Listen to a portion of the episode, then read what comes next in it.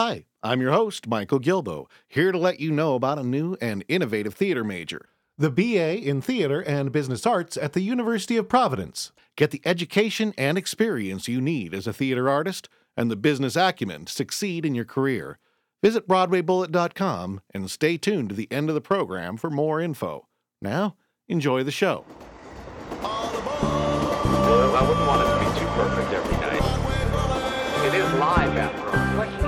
Working at Lincoln Center, it sounds very huge and elevated. And that's what it feels like. Like once you're working there, because Rent is about much more than just friendship, love, and musical theater. It was about something that shook musical theater.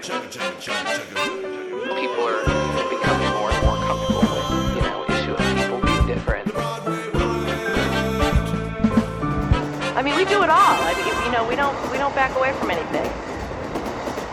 Welcome to Broadway Bullet, volume 323 for October 22nd, 2009. I'm your host, Michael Gilboe, and we've got some fantastic stuff for you this episode. Our first episode uh, since our uh, amazing NYMF coverage that we had going on. Hope you caught some of those NYMF shows. Uh, in this episode, we've got Diana DeGarmo, who is currently uh, starring in The Toxic Avenger off Broadway, and we're going to hear a song from the soundtrack as well. And she spills some dirt on American Idol. Uh, if, that kind of thing interests you as well. We've also got Gallery Players Top of the Heap here to talk about their newest show, and uh, they got some people to perform a couple numbers from the show live on our program. We've also got people involved with a new review, Brother Can You Spare a Dime? And we've got Steve Hayes uh, talking about his two person show, Stories We Tell Ourselves. So we got a lot of great stuff here, so uh, let's just jump right on into the program, shall we? Close. Toxic Avenger has been a hit off Broadway, running for what is it about five or six months at least now, I think. And uh, one month ago, uh, Diana DeGarmo of American Idol fame stepped into the show, and she's going to be in the show until February.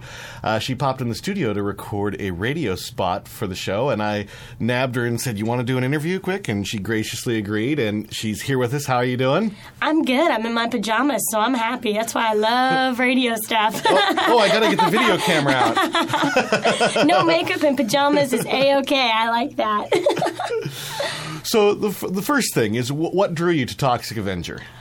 well, um, when the show came across my desk and somebody said, "Oh, "Would you be interested in going in for this? What are, what are your thoughts?" My agent kind of threw the idea out at me, and I said. Well, let me do some research because I had heard of the movie, and I asked my boyfriend, and I said, it's a big like 85 like cult classic. Like what are your thoughts about the toxic avenger? And he almost passed out. And i was like okay that's a good sign. If a guy who has never really been interested in musical theater is so over the moon over a show like that then i knew that i needed to learn more. And the more i learned the more interested i became. And here i am today.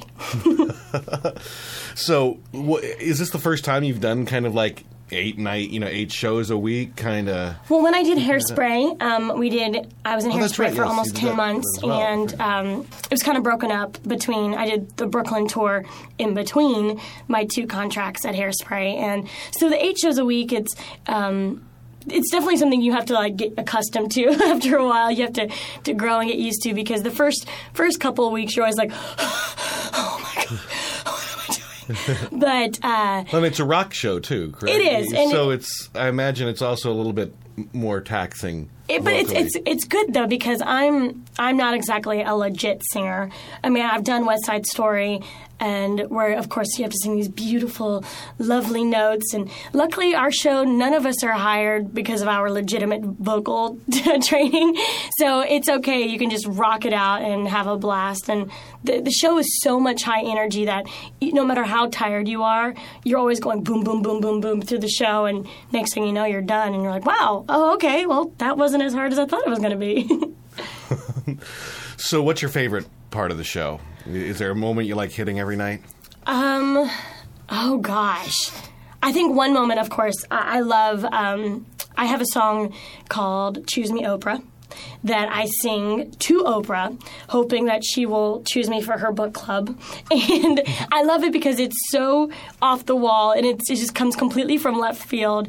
The the beginning of the show, you kind of see that Sarah wants to be a Danielle Steel type writer and um, she's always has her little tape recorder and she's speaking into it and and uh, but you never quite expect that song to come up. you think, okay, she's going to sing something about wanting to be a writer and whatnot, but then you, you hear me say, choose me, Oprah, and the whole audience just cracks up into hysterics.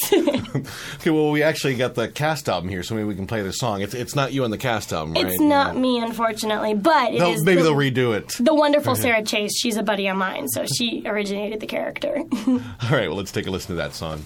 Move over, Anne Rice.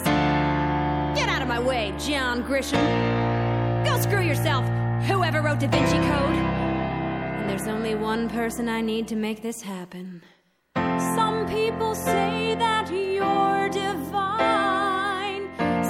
You answer this prayer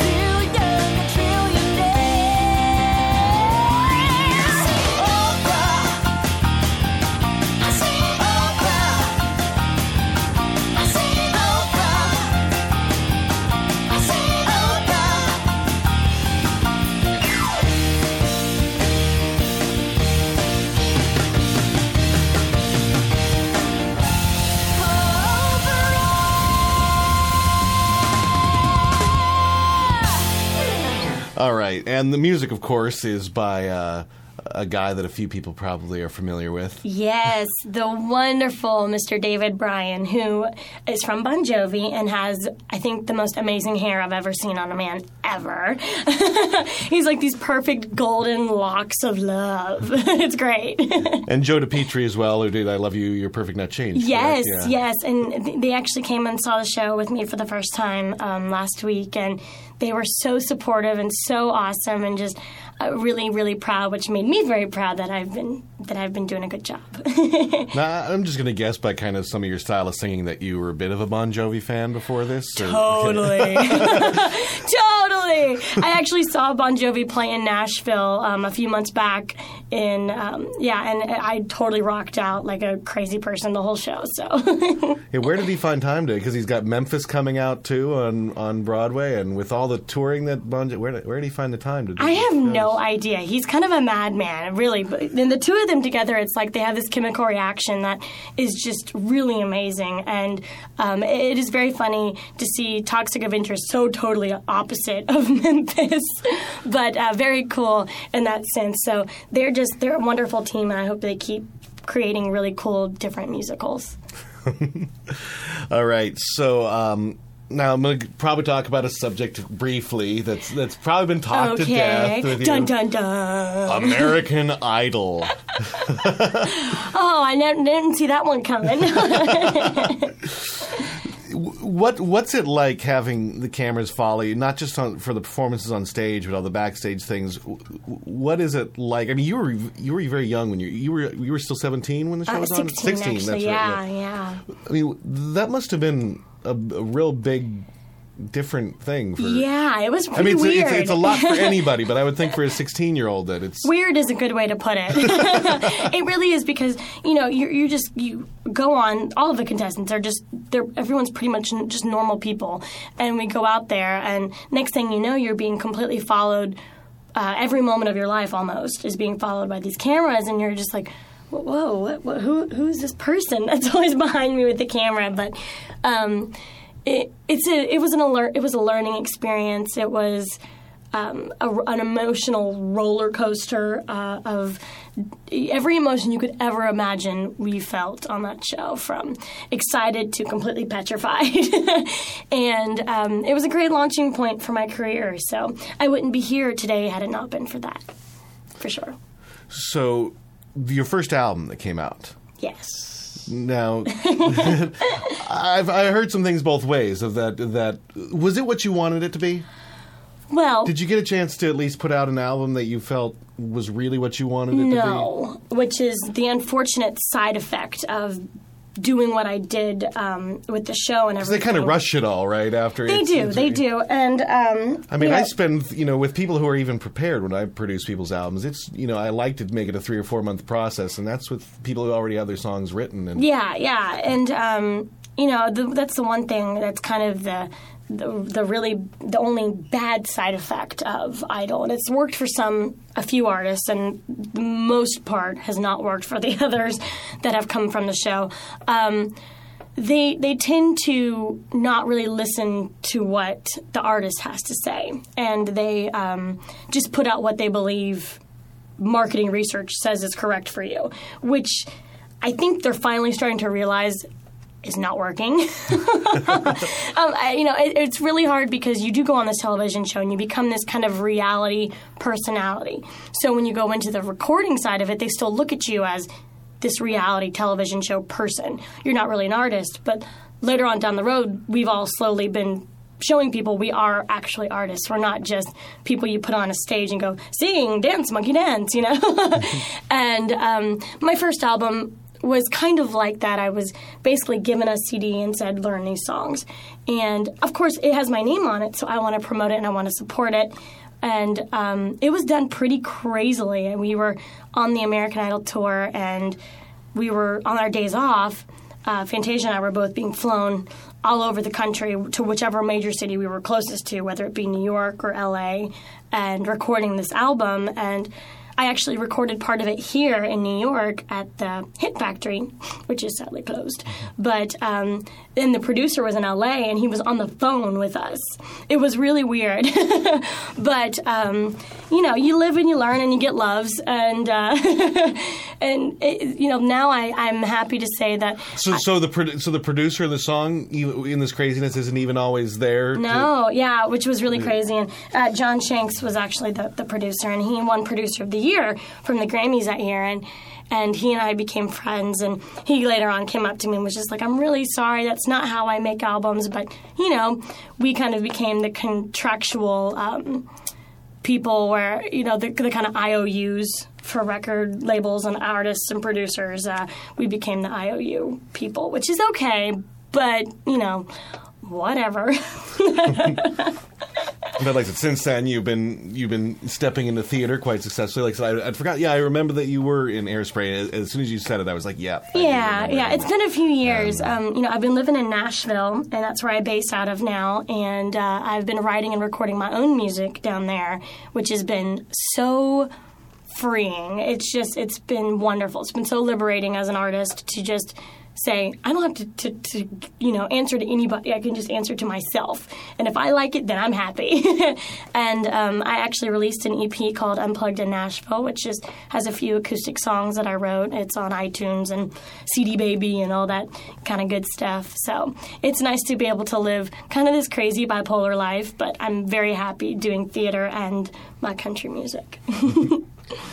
So now, uh, the so the Toxic Avenger is what's on your plate for the next few months.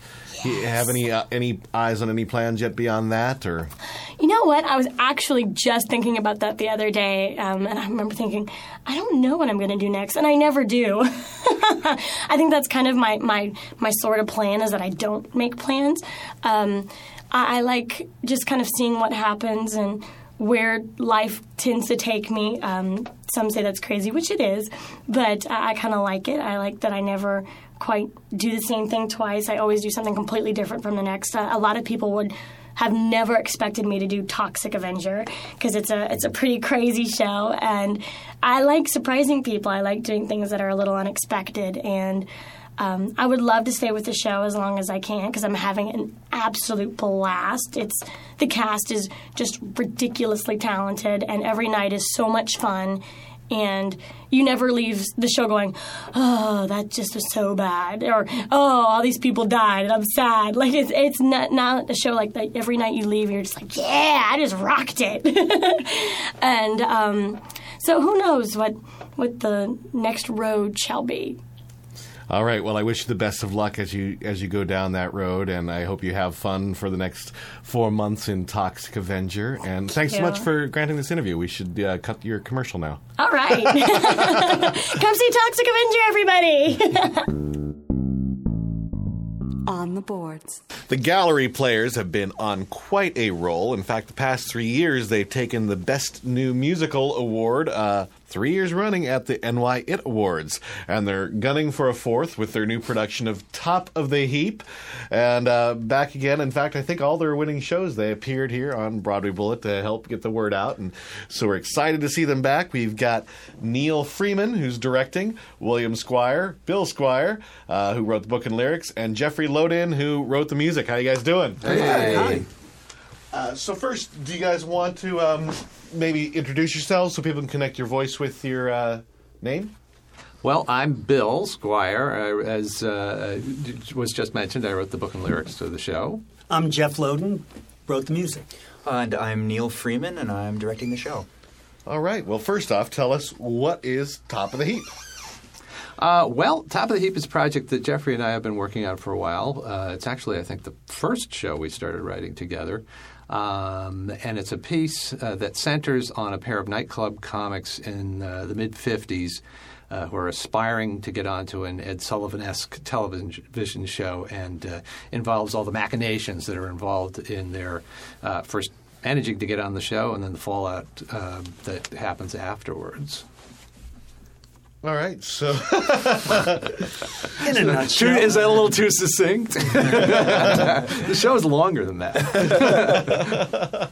so what was the inspiration behind the show? You know, I'm I'm a big fan of um, uh, these uh, kind of. Uh, Pieces like uh, Marty and uh, the old Playhouse 90 uh, television programs um, that uh, people like Paddy Chayefsky and Rod Serling and uh, Reginald Rose wrote for, uh, the, the sort of place that 12 Angry Men came out of.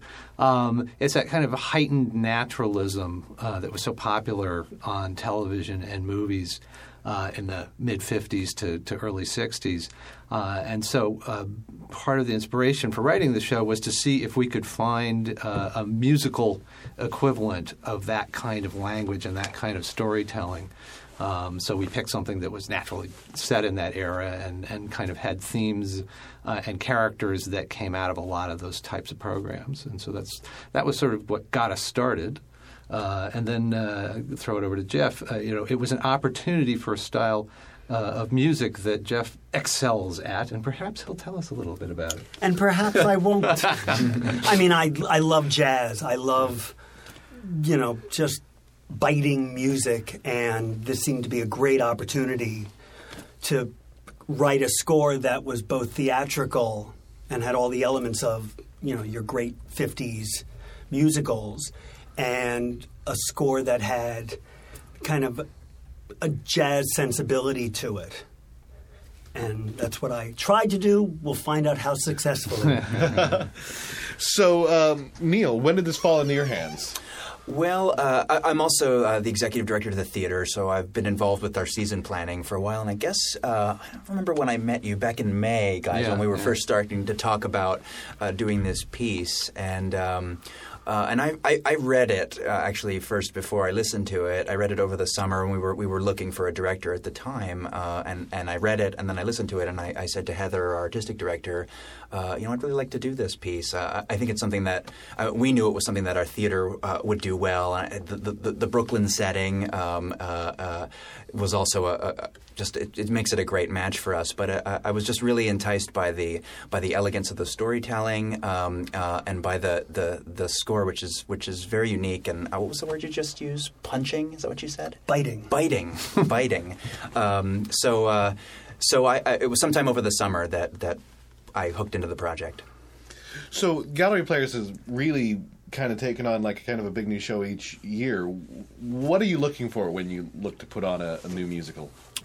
Well, uh, well, you know, the strength of the material is certainly the first thing, but we also look for pieces that um, that we think we can do well, and we have a um, a 99 seat theater, um, which is uh, which is which is probably bigger than your average off off theater, but it uh, is still an intimate space. So we look for pieces where the intimacy of the of the theater will benefit um, uh, the, the the piece, um, and also for for things that we think technically we can achieve, um, and that our our audiences would enjoy. Uh, and I don't think, I mean, uh, the uh, last year, uh, like you like it, the previous year, Yank. Uh, you know, there- that, I'm sure if I thought about it for a while, I could I could come up with a lot of things that that tie them together. But really, we're just looking for strong material that we think we can do well. Well, I, I think I could kind of add to that because uh, uh, both Jeff and I saw Like You Like It last year, um, and then the gallery's production of Tommy uh, earlier in the year. And what appealed to us about both of those productions, and that we thought would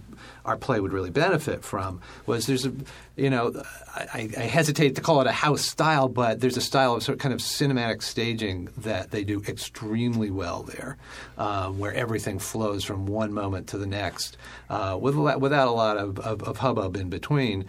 Um, and that was something that's kind of essential for uh, Top of the Heap. So we thought, well, boy, we- you know, we can't get into a better circumstance than this, just on the basis of the two shows that we had seen up to that point. So I mean, I think that that is something that's that's something of a signature. Yeah, I, I'm sorry. I'll add one more thing to that. I mean, and that's what's been fun for me as a director. I mean, the, the, because of the, the sort of the television framing of the piece and our, the, the, the, setting, the, the frame of the scenery is the sort is the TV studio. So we've been able to treat the the moving scenery as sort of um, you know.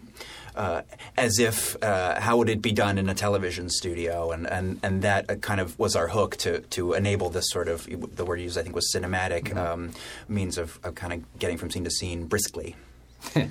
All right. Well, speaking of moving things around briskly, I see a couple actors that you brought with you that are like kind of shuffling their feet, waiting to perform here. Uh, they're they're going to perform a couple numbers. Uh, Jeffrey, you going to play piano for them here? Sure. I'm not doing anything. You you want to talk about this first number that they're going to sing? Um, well, the first number uh, centers on uh, the comics that I mentioned, uh, Ronnie and Gil, uh, and it's a couple of snippets uh, from some of the um, pieces that they do in the first act. Uh, Ronnie, of course, is the driving force behind the two of them, so uh, the piece that he's going to be singing, uh, Whatever It Takes, gives you a little bit of a sense of what his philosophy is all about. Uh, Gil, on the other hand, has to handle a love story in the piece, and so we give you a little bit of a snippet of his love song. Uh, and Ken, uh, Ronnie will be played by Kenny Wade Marshall and uh, Gil by David Perlman. All right. You ready to play, Jim? Yeah. Okay. I grant you it's chancy, there's plenty of knocks. But better the knocks than stuck up on the blocks. You do me this favor, and soon as it breaks, you know that I'll do whatever it takes. I'm the push and you're the punchline. Ever since back at St. Jude, I was always jumping the lunch line. While you were busy dumping on the food. I'm the drive and you're the dreamer. And that's a promise you keep. Cause it's gonna carry us straight to the top of the heap.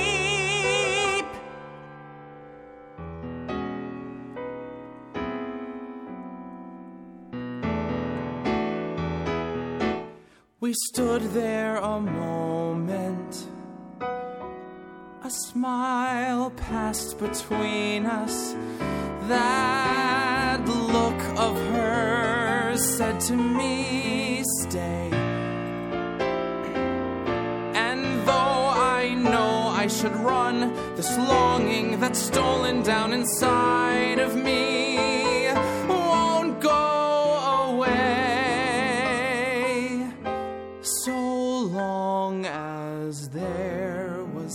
a chance, I had to try to make her mine. It may be crazy, but I never could say die. So call it unwise until I see goodbye there in her eyes. I'm not the man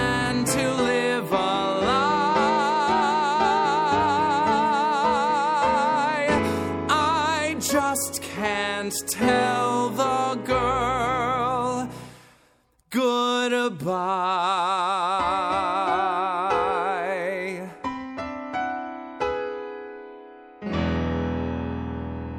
All right, guys, great job. So, I know just came in this morning an exciting announcement. You haven't even opened yet, and you've uh, extended, I believe. Yes, That's we've, we we've added uh, five performances. We uh, uh, are now uh, closing on uh, Sunday, November 15th, so very excited. Um, selling really well, and get your tickets soon. So, what is it? What does the Gallery Players audience consist of? Like, I mean, is it a lot of Brooklynites, or do you manage to convince a lot of Manhattan snobs to like uh, cross the bridge? No, I think I think we do pretty well getting people from all over New York. I mean, we have a subscriber base um, uh, of, of a, a few hundred subscribers who uh, who are, are a majority of them, I would say, are from Brooklyn. But um, we tend to draw different audiences for, for, for each show, and I think we have um, some sense of loyal followers who aren't subscribers who who who, who come back year after year. But um, uh, we we tend to get people from all over. Yeah, I think there's such um, a, a hunger among people who love the musical theater for new works now that uh, they're wi- willing to travel a little bit uh, and and willing to try things um, that they've never heard of before. I mean, I work a lot with theaters up in Connecticut. And we get surprising turnouts for some of the shows that we do up there, and have had you know sellout runs of things that no one has heard of before. Uh, and it it's always a bit of a shock for the theaters when they do it the first time because they don't expect that they're going to you know do extremely well. Um, you know, and I know at least a couple of carloads from uh, Stamford will be heading Oh, down excellent. to Brooklyn too. I think there's an excitement building about the theater, you know, speaking to my writer friends, because of the quality of the productions they've done and the awards they've been winning. You know, it's become a much more viable avenue to take a work. And, you know, I, I had known Like You Like It before last year, before seeing it at the theater, and they did such a remarkable job bringing it to life and that doesn't go unrecognized. And you know, it's really becoming a very viable avenue. You know, in this hard world, how, how do you get a show seen? How do you get it? You know, show the show you want you want producers and audiences to see. Well, now I know um, two of your past new ones, like you like it and Yank, both had their like origins at the New York Musical Theater Festival, and then I believe they had been performed even regionally several times before you, you took it upon yourself to bring it back for another engagement and really give it a proper non-festival staging in New York. Uh, what has been the history behind Top of the Heap? Has this been developed elsewhere as well? Or Yeah, we actually, I mean, we had a, uh very limited NYMF showing uh, in 2007, I believe, uh, when it was a Director's Choice Award winner, and part of that was presenting a couple of concert uh, stagings of the show. Um, there have been regional productions uh, of it before this. It was up at the Spirit of Broadway Theater. Um, for a nice uh, five-week run, uh, also in 2007, I think, or 2007, 2008. Um, and prior to that, it's just been uh, developed at a lot of different organizations, uh, both in the city. Uh, Collaborative Arts uh, 21 was one, uh, and outside the city, it's been in a bunch of festivals. Uh, it was take, oh, taken over to Edinburgh for the uh, musical festival. Uh, Car- did I say Edinburgh? Oh, oh well, uh, they, they have similar accents. Uh, it was at Cardiff for the musical theater festival over there. Along with Like You Like It. Right, we, just by coincidence with Like You Like It at the same time. maybe you'll have a lot of people coming from Cardiff to Brooklyn. I, that would be great. A couple of carloads. Actually, our music director uh, was over last year for the at 5959 for the Brits on uh, Off Broadway festival, so they do actually get over here. All right, well, we got a, another uh, performance here coming up here. Uh, if you're ready to play, Jeff, I am. Hollis, you ready? you want to set up this next song? That Yeah, this, I mean, as I uh, mentioned earlier, there is a love story in the piece, thank goodness. Um, and in the second act, uh, uh, the uh, young lady that, that Hollis is playing um, is approached uh, by uh, Gil, one of the two comics, uh, uh, who says, you know, you know, why don't we do this? Why don't we fall in love? And she says, great idea, but, you know, I think I need to take a little bit of time. And that's basically what this song is about. So we'll have uh, Hollis Scarborough singing uh, the role of Meryl, and then again singing the role of Gil will be David Perlman. All right, you guys ready? yes, we are. On behalf of every woman in the city of New York, I hope that you'll accept my humble thanks for helping me to start simply thinking with my heart.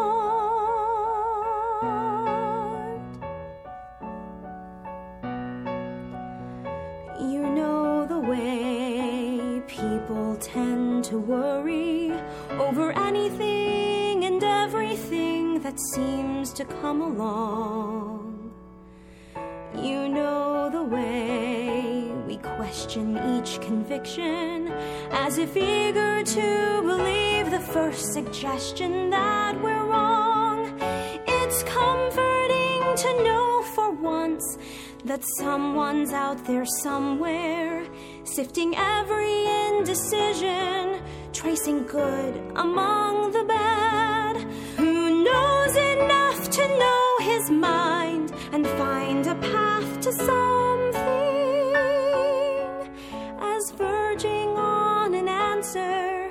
as is likely to be had.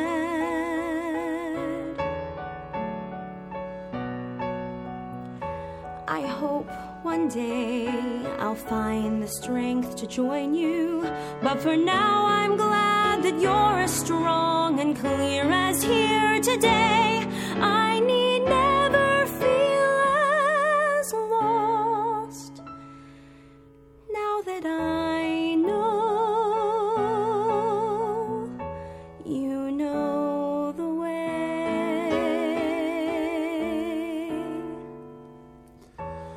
Anytime. Perhaps one day. Anytime you I'll think you need a shoulder kid, join you don't need to now, I'm glad that you're as strong and clear as here today.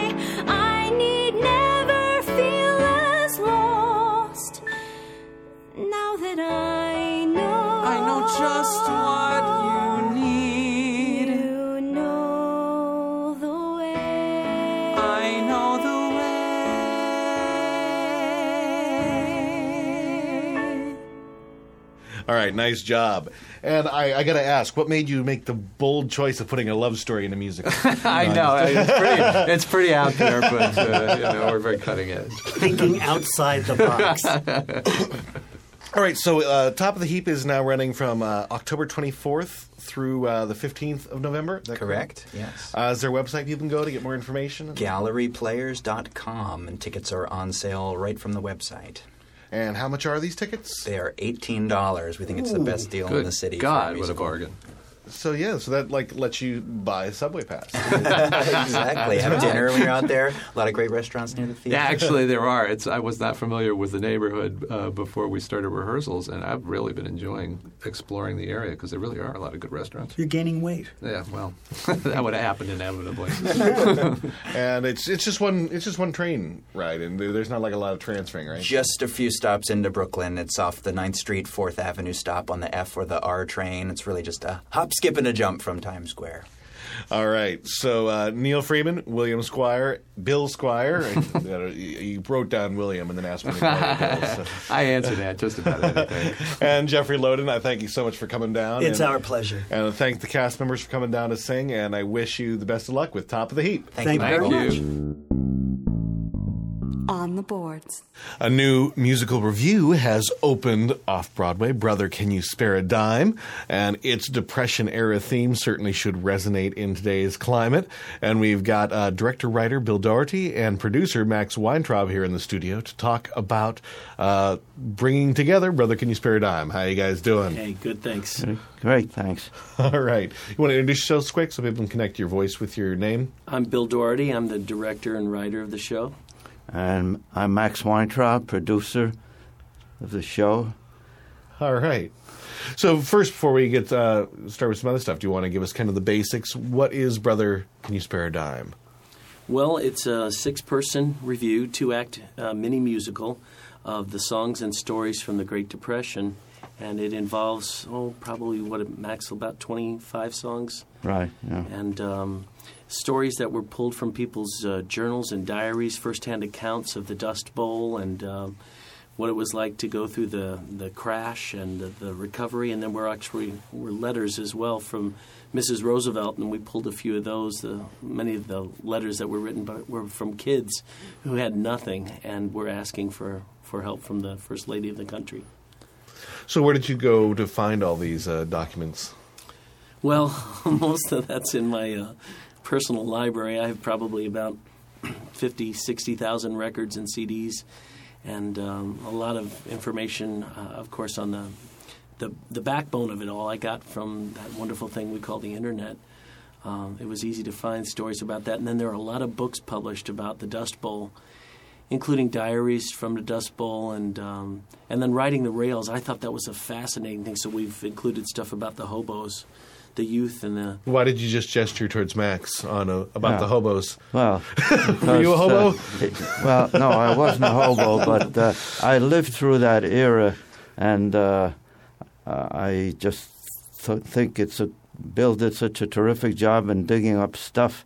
I mean, music that uh, I had never heard of, and such beautiful music. And what's what's amazing is the audience reaction to this show. It, they just uh, they just love it, and at the end of the show, they all come by and say thanks for bringing back great memories because we get a lot of seniors there. I wish my father were here and he told me all these stories. And it's just, you know, the music is, those days they had great music and uh, people forget that the music played a big role in bringing the country's spirit up. And, you know, we run through the whole era and we, we, end, we end on a happy note. Uh, happy days are here again, which will probably happen again in a year or two for us today, hopefully. So what was the impetus behind the show? Uh, who went to who to, to get this together? Well, we had finished uh, almost a two-year run of that show um, prior to us. So it was uh, called "When the Lights Go On Again." Dealt with the music from the 1940s, and it was a big success. We sold out nearly every performance that we played at the Triad up on 72nd Street. And after that, I said, Max, which way do we go? We go back or forth, you know? And uh, Max suggested we go go back and look at the 30s. Um, so it was had nothing to do with the economy at the time because we were in pretty good shape when we conceived it. And then, boom! Yeah, that's what makes it kind of uh, eerily timely and uh, it has a it resonates with the audience when in one of the lines in the in the show is when we talk about the the banking situation back then and the the FDIC and uh, the rules were supposed to prevent banks from speculative uh, ventures and usually gets a reaction yeah look what's happening today. Uh, but you know it, it's just a fun show and uh, these these talented people that are up there are really very very great. Thanks to Bill here he's got a lot of great students down at NYU who are getting their feet wet in musical theater and it's great to see it Yeah, I've been teaching at NYU at CAP21, the studios uh, for musical theater for about 12 years. So I get to pull some of my uh, my kiddos in and, and involve them in the show and give them their first shot uh, at an equity position. So it's it's been very gratifying that way too. Yeah, and I, I'd also like to point out one thing that uh, I've been getting inquiries from high school teachers, and we've had a number of high school classes, teachers telling me that they're studying the Great Depression in light of what's happening today. And uh, we have a balcony up there, holds about 35 kids, and I said, yeah, bring them down. You can be the kids in the balcony at at our show, and the kids it, they love it, and they don't. We have to explain to them some of the voices because, you know, Herbert Hoover's voice doesn't mean anything to them, neither does uh, FDR and Eddie Cantor and all these other great. But at the end of the show, teachers thank me, and hopefully we'll be getting more and more. So it's sort of an educational uh, aspect to the whole show too. So when you're putting together kind of a, re- a review like this, uh, how many iterations are you know? I mean, how many times have you thrown in one song, tossed one out? What has the work process been putting together the right flow? Well, I'm not going to tell you I'm brilliant because I wouldn't do that, but you can read the reviews. They say I am. Um, but when I conceive something, I take my time. And um, I get a little nervous sometimes about the process because the way my brain works is I see it as a concept. And I start gathering the material and I research this pretty thoroughly. And I had probably over 160 songs to start with that I thought were all viable candidates. And um, I started figuring out what I wanted to tackle. We- wanted to talk about the pre crash, we wanted to talk about what it was like when things got kind of hairy, um, what it was like when all of a sudden the bottom dropped out. And um, people were stranded by the Dust Bowl, and they became migrant workers. We wanted to talk about the hobos riding the rail, the he- homeless kids and, and men and women, and uh, and then eventually how we climbed back out of it. So having those little chunks allowed me to pick the subcategories. But once I had it written, I think I changed the order of two songs, but it was written once it was written, and same with the other show Yeah, too. I, I'd like to point out in light of, in, you know, uh, there's one song in there that I had never heard of, uh, written by Woody Guthrie. Go to sleep, you weary hobo. It's a beautiful number, and Bill put it together in a great production involving uh, different uh, different people there and, and their experiences on the rails. So that's just an example. And then another example. I mean, here these people are in, in the depths of the depression. They're sleeping on smelly mattresses, hobos, and in a camp, and all of a sudden they're in there doing this great dance. Uh, who's going to dance with Sally Ann? And it really, the, the way they put this production together on stage, it's a small stage, but we always worry about somebody falling off the stage. but they, they, they put up a great square dance with a fiddler and a banjo. So it, it's a fun show. We're, we're happy about it. So, was there anything behind your selection of the Triad? I know you did the, the last show there. Uh, it's it's a different kind of location for you know it's almost uptown. Yeah, it is, and it definitely gives the new meaning to off Broadway. Although it is just off Broadway on Seventy Second Street. But I tell you, when we initially were going to put the last show up, we had a location in mind, and they kind of pulled the rug out from under us at the last minute. And so Peter Martin at the Triad offered us a home for that new show. And as it turned out, they were in the process of renovating. I don't know if you've seen it lately, but the theater is just beautiful. What they've done is made it like a mini Ford's Theater. It's opulent, and, and, and the renovations have been gorgeous. So it's a jewel box theater, and we've got a nice uh, downstairs area um, that's got banquettes and things like that. So in case they decide to have a cabaret there with two drinks or whatever, uh, it's available. We four wall it, and we make it just a theater. Um, drinks optional if they want. But then the balcony also has this amazing acoustic value. So it's a mini theater located on 72nd Street above a Turkish restaurant. Uh, but it's the home of where uh, Forever Plaid started and Forbidden Broadway ran for years. And they couldn't be any nicer. And so, frankly, uh, anything that I do in the future that's on this scale, I wouldn't do anywhere but there because they're such good people. Lee Summers is the general manager, and they bend over backwards for us. So we love that that location. All right, now the show runs. Uh, now it has a different running schedule too. Is it just weekends? Yeah, just weekend. Friday nights at seven, Saturday and Sundays at three, and uh, that that's it. There's uh, tickets are available at theatermania.com, phone number, and I just uh, I'd like to, if I may, I'd like to put in a little plug for, you know, the writer of Brother Can You Spare a Dime was Jay Gorney, and his wife Sandra Gorney is still with us, and she has come to see the show three times. Jay Gorney's sons have been there, and I, I, I have to tell you that Jay Gorney's son, you know, he he amazed me when he came over to me and he said, You know, I grew up with my father while he was writing this song, and I heard him. I heard many people sing it, and I've never heard it done as well as Bill Doherty. So that, Oh. that's a fact. God bless you. All right. So, and also you have a, a website for the show as well. Yeah, there's a website for the show, and then we also have a website for Thoroughbred Records. If you want to read a little bit about the show, you can go to brothercanyouspare-a-dime-musical.com or thoroughbredrecords.com is another way to l- learn a little bit about what we've done and what we do. Uh, it's a kind of a ma and pa sort of company, but we've started with a core of actors, and we continue to uh, build upon that. And we've got um, plans to record this particular show. There's a recording of the last one as well. And now I'm in the par- pardon me the process of conceiving a new. pardon me. Let's start. it's too early. I should still be in bed. Um, I'm in the process of writing a new musical um, called. Island of Hope, and it's uh, dealing with Ellis Island. So we're going back again a little bit further, but this one is all original material that I'll be writing with Scott Davis. And so we're in the process of putting that together, and Max is involved in that project as well.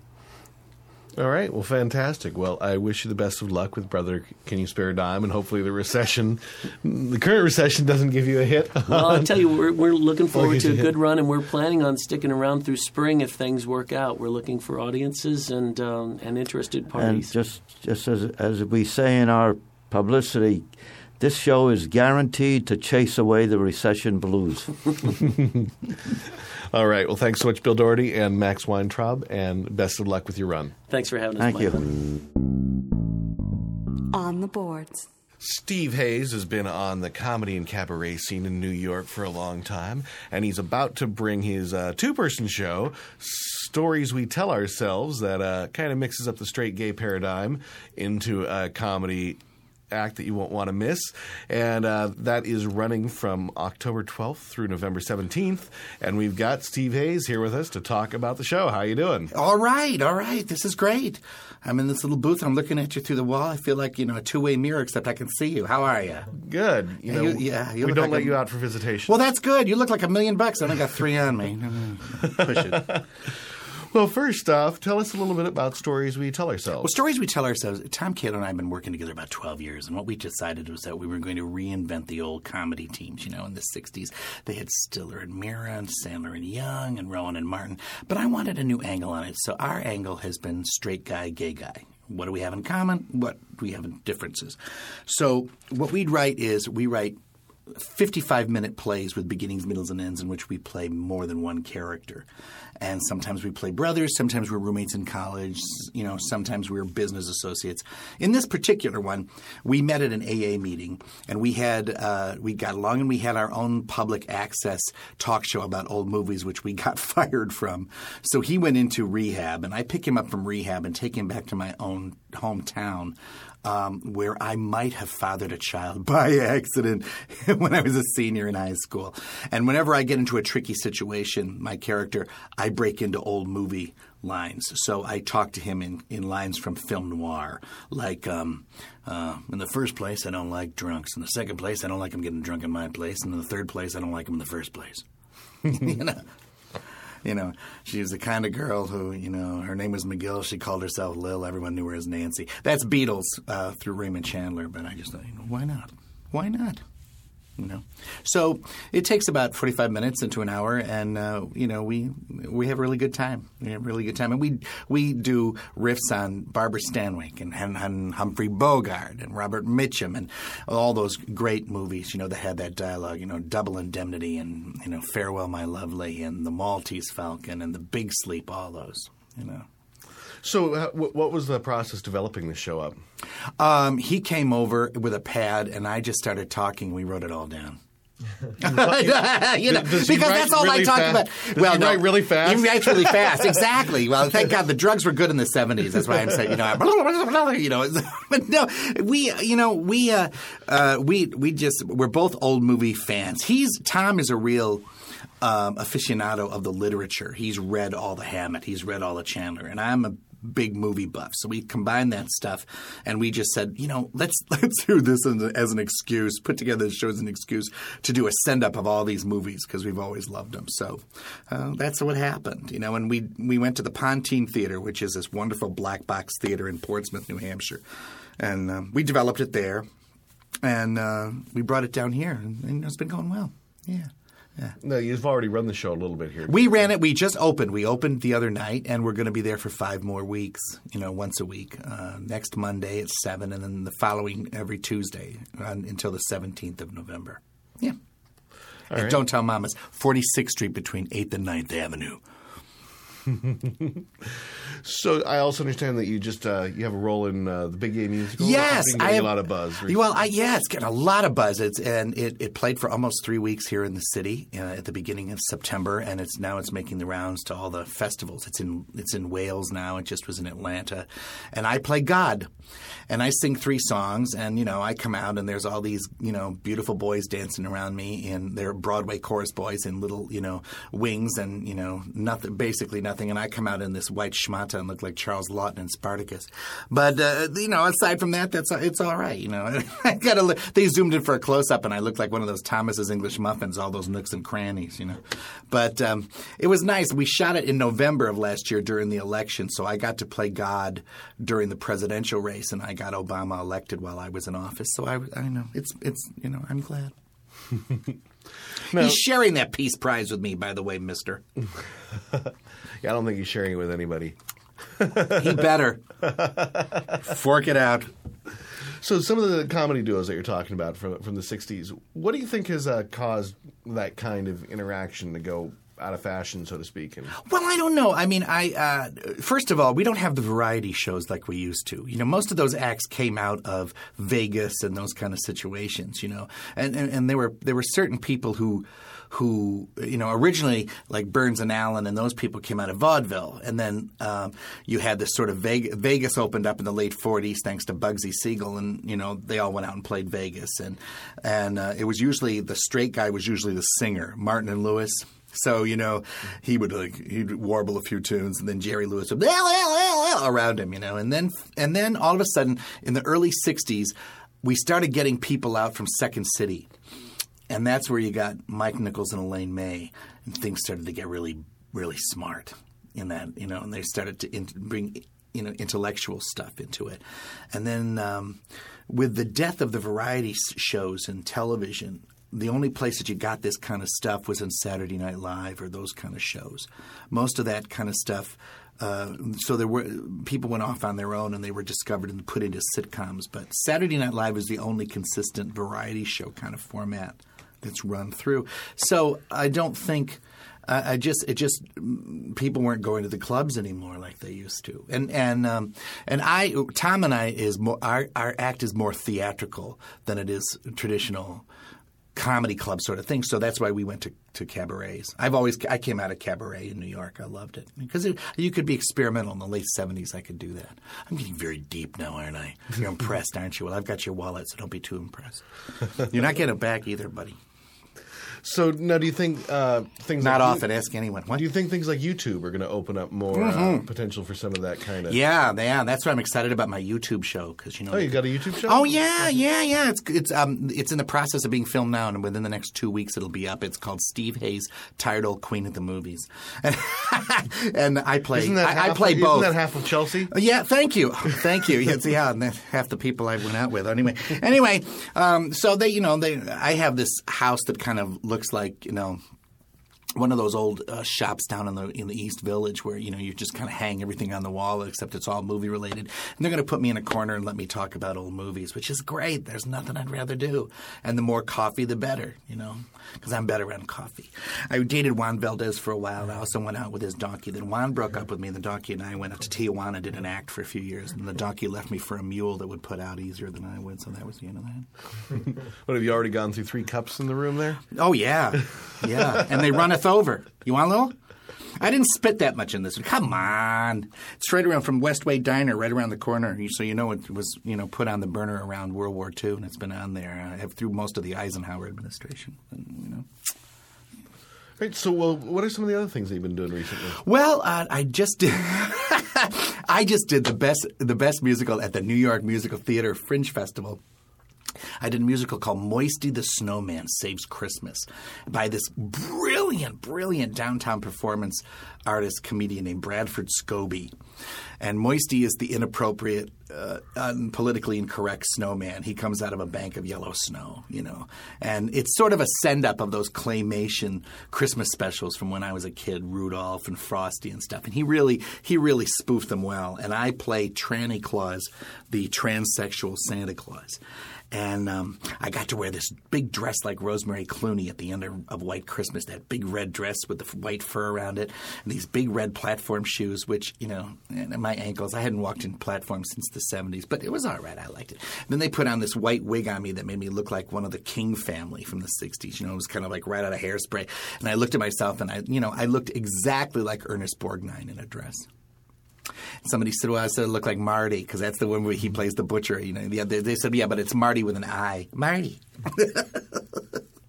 but it's got a great score. It's got a gr- it's a funny, funny, funny show, and Bradford is absolutely brilliant in it. So I think it's going to move. I think it's going to have a life. I'm hoping, you know, because I, I got a great number in it. Two. Now, you said you've been doing a cabaret since the 70s in York? Yeah, yeah, yeah. I started. God, I came up. Uh, I, I well in the in the late seventies.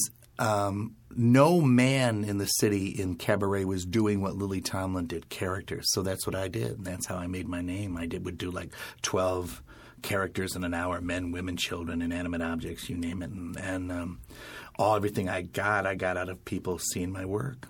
And um, so it was great, and it was a really experimental time. You could still cabaret was still, um, it still had reminiscences of of that movie Cabaret in the seventies. Everybody got inspired by that, so it was it was it was a little. It could still be a little raunchy. It was still a lot of fun. Now I would say it cabaret is, is clean. It's all spiffy and spoofy, and but I guess where you find how it was where and I came up with is in the downtown scene, like at the Slipper Room, with the new burlesque coming up and the new um, and the new uh, vaudeville that's developing in the downtown scene now, and has been over the past five years. In fact, Murray Hill, who's a who's a um, performer. Um, he is, or she rather, um, she's a drag opposite. She plays a male. She is one of the stars down there, and she's in Moisty the Snowman. She plays the narrator. Funny, funny man, girl, man, woman, man, funny Murray, Murray, funny, Murray, very funny, very funny, very, very funny. We, lo- we love Murray. All right. Well, stories we tell ourselves is stories we tell ourselves. My diction went out the window. Uh, is playing through November seventeenth. And uh, is there any place they can go to get more information on this? Yes, they can call. Uh, they can go. Um, Uh, Call? They can call, or they can go. Uh, What's a w- f- what, what, what, what is? What's called? I'm from you know you know I you know I, I still pick up pick up my computer and put it to my ear. What do I know? You know, I, I hang it on the wall. Uh, they can go to uh, to uh, Don't Tell uh, Mamas www I think it's don't tell mama dot whatever and they can find it and there's a schedule there. Or they can go on Facebook to my fan page which is Steve Hayes and they can find out uh, on my Facebook fan page about where I'm going to be tonight. Anyway yeah yeah so um, or they can catch me working 43rd Street on that uh, and at 11th Avenue after midnight on most nights but you know I've got to hey you got to make a living right All right. Well, uh, stories we tell ourselves. Steve Hayes, thanks so much for stopping by. Well, thank you. It was a best of- pleasure. best of luck in this and your future endeavors. What a guy. I'm not going to give you your wallet, but thanks a lot. Curtain call. Well, that wraps up volume 323. Remember, if you want to find more information or links to anything we talked about on the show, you can just go to BroadwayBullet.com and find out more. We're going to be back. Remember, we're the second and fourth Thursday of every month. So, November 12th, we're going to be coming at you with a brand new episode. And uh, until then, thanks for coming along for the ride. I'm your host, Michael Gilboe, and you've been listening to. The hairs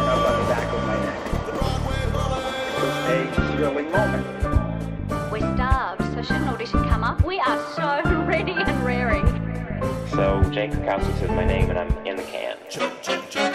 Actually, the Barfay thing comes from my whole life. People just going vulture, boggler.